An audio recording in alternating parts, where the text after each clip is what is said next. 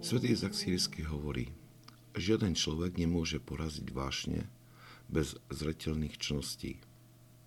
A nikto nemôže poraziť blúdenie mysle bez štúdia duchovného poznania. Naša myseľ ľahká a rýchla a ak nie je zviazaná nejakou reflexiou, nikdy neprestane blúdiť. Bez nadobudnutia dokonalosti vo vyššie spomenutých čnostiach človek nemôže nadobudnúť seba kontrolu. Ak človek neporazí svojich nepriateľov, nemôže nadobudnúť pokoj. A ak v ňom nevládne pokoj, ako môže nadobudnúť veci, ktoré prichádzajú s pokojom? Vášne sú bariérou pre skryté čnosti duše.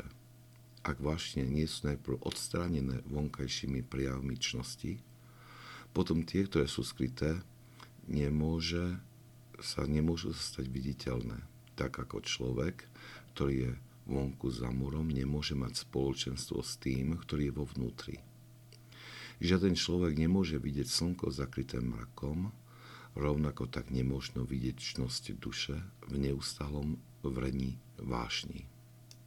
Týmito slovami svätý Izak Sírsky chce v čitateľovi zbudiť lásku k asketickému životu. Zdôrazňuje, že bez vstúpenia do tohto duchovného zápasu nemôžeme dosiahnuť dokonalosť, po ktorej túžime.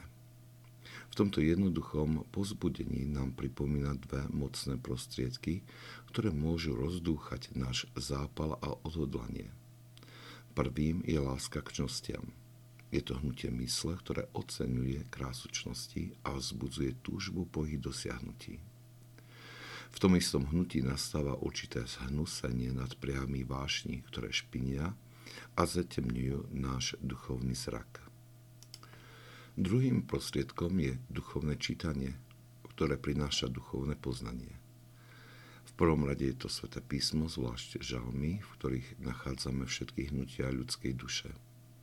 Nemenej dôležité je štúdium svätých Otcov, ktorí učia o umení duchovného života.